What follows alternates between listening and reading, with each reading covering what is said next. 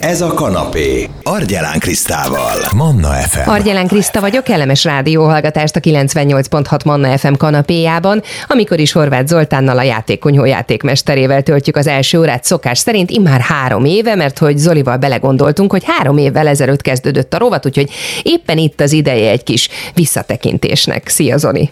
Sok szeretettel köszöntöm a kedves hallgatókat. Valóban, szervusz Kriszta. Három éve csörrent meg először a telefonom, és beszélgettünk először társas játékozásról, és azt gondolom, hogy valóban érdemes ilyenkor egy kicsit megállni, visszanézni, megvizsgálni, hogy mikről is beszéltünk, mik voltak a legnépszerűbb témák. Amit nagyon fontos szerintem elmondani, hogy fókuszunkba az került, hogy a családi társasjátékozásról beszélgessünk. Éppen ezért sok gyermek és családi társasjátékot mutattunk be itt a beszélgetések során.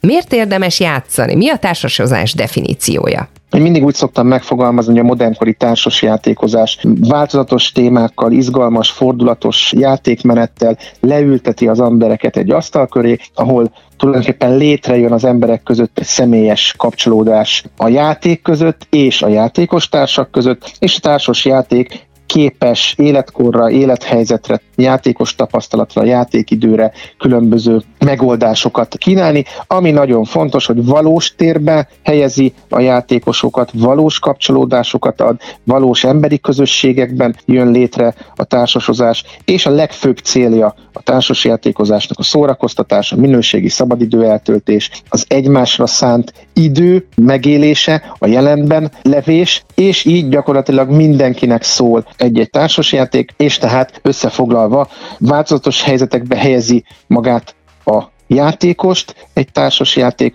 különböző élethelyzetekre ad lehetséges mintákat, és az életet kitűnő módon mintázza, modellezi maga a társasjáték. Lehet ugye kártyás, táblás, végtelen sokféle működési formája van a játékoknak, stratégiai, parti játék, gyerekjáték, versengő vagy éppen kooperatív játék. Ezekről mind-mind beszéltünk az elmúlt három évben. Szerinted Zoli egyébként mire jó a társas játék? úgy fogalmaztam meg, hogy a társasjáték a kapcsolódások eszköze, ugyanis a társasjáték bekapcsol egy izgalmas világba, aztán összekapcsolja a játékosokat a játékkal és egymással, illetve kikapcsol, miközben én játszom, ki tudok lépni a hétköznapok forgatagából, és kikapcsolódási élményt ad számomra a játék. Nem kevés adás gyűlt össze, de azért szerencsére minden beszélgetésünk visszahallgatható, ha valakit érdekelne.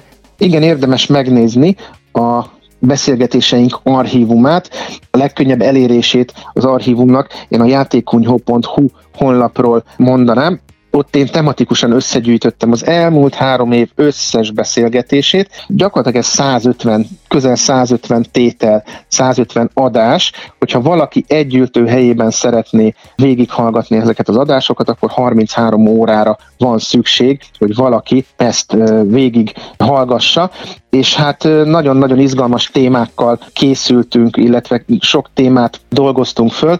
Mi volt a leginkább kedvelt adás?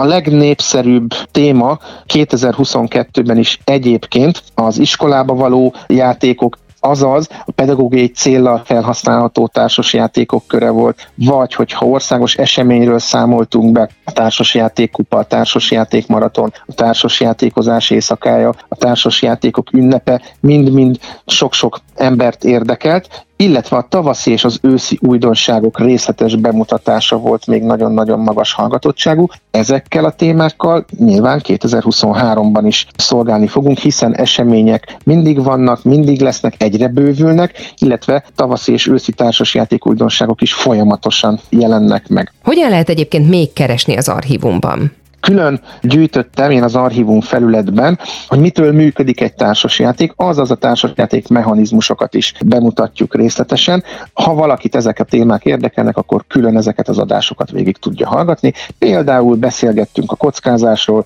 a flip and write, a roll and write játékokról, a draftolásról, az abstrakt társas játékokról, a pakli építős társas játékokról, az ütésvívős kártyajátékokról, külön válogattam a társasjáték pedagógiai témájú beszélgetéseinket, így tehát, hogyha szeretnénk a gyermekeinknek, a, a diákjainknak a társasjátékokat közelebb vinni, akkor néhány kattintással elérhetőek ezek a témák, hogyha inspirálódni szeretnénk, ha valamilyen módszertani segédanyagot szeretnénk kapni, és valóban konkrét játékokat szeretnénk megismerni, akkor beszéltünk a társasjáték pedagógia témákban a játékok személyiségformáló szerepéről, a készségfejlesztő erőről, ami egy-egy társasjátékban rejlik. A társasjáték pszichológiájáról is komolyan értekeztünk, és beszéltünk konkrét iskolába vihető játékokról, illetve hogy hogyan érdemes megszervezni egy iskolai társasjátékklubot. Ezek is mind-mind az elmúlt három évnek gyakori témái voltak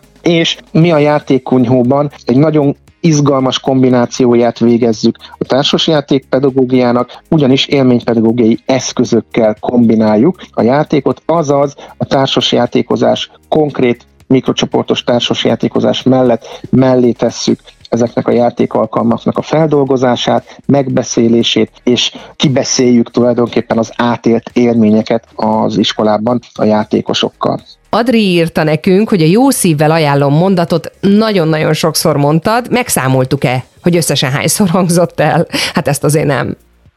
Igen, valóban. A jó szívvel ajánlom mondat volt az, vagy hát szófordulat volt az, amit én az elmúlt három évben a leggyakrabban mondtam itt a beszélgetéseinkben, ugyanis szentül hiszek benne, hogy csak olyan játékot tudok én valóban jó szívvel ajánlani, amit kipróbáltam, amit átjátszottam, azaz saját tapasztalataimra alapul egy-egy játék élmény, és nem csak egyszer játszom ezeket a játékokat, hanem nagyon sok helyzetben előkerül. Használom különböző formákban, iskolákban, klubokban, és hát ezekből vonom le a tanulságokat és tapasztalásokat, amit itt a rádióhallgatók számára megosztok. Így fogom tudni hitelesen megmutatni, hogy kinek ajánlom a játékot, hogyan érdemes tanítani egy-egy játékot, mire érdemes figyelni egy-egy társasjátéknak a szabályainál, és hogy milyen célokra lehet esetleg egy-egy játékot használni, és gyanítom, hogyha fogadást kötnék, hogy mi lesz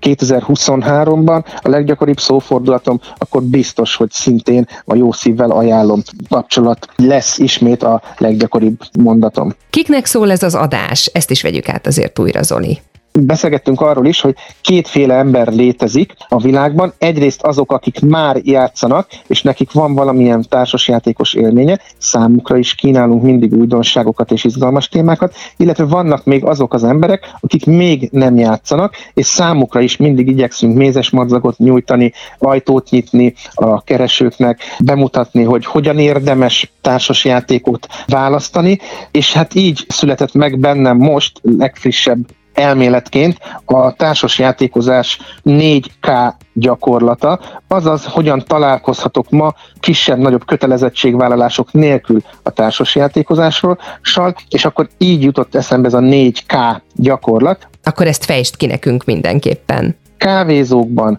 kölcsönzőkben, klubokban kipróbálhatod a társas játékozást, hiszen itt játékvezetők segítségével személyes sem irányítva a, a játékválasztást, tudsz tapasztalatokat szerezni egy-egy társasjátékról, hiszen a társasjátékok ára is folyamatosan emelkedik, és hát azért meggondolja ma már egy-egy család, hogy egy drágább játékot az asztalra tegyen, hiszen nem tudjuk, hogy vajon tényleg be fog-e találni ez a játék a családnál, és amikor elmegyek egy kávézóba, egy kölcsönzőbe, egy klubra és klubba, és kipróbálom a játékot, akkor személyesen meg tudom tapasztalni, hogy ez a játék nekem szól-e, vagy valamilyen más témát kell -e esetleg keresnem, el tudnám mondani, szerintem ez az én számból hangzott el nagyon sokszor, hogy nincs adás konkrét társasjáték ajánló nélkül, úgyhogy ez most is így lesz. Miket vársz a legjobban 2023-ban például az új társasok közül? Igen, körülnéztem a 2023-as tervek között, a kiadók tervei között, és folyamatosan azt látom, hogy jobbnál jobb és újabbnál újabb játékokkal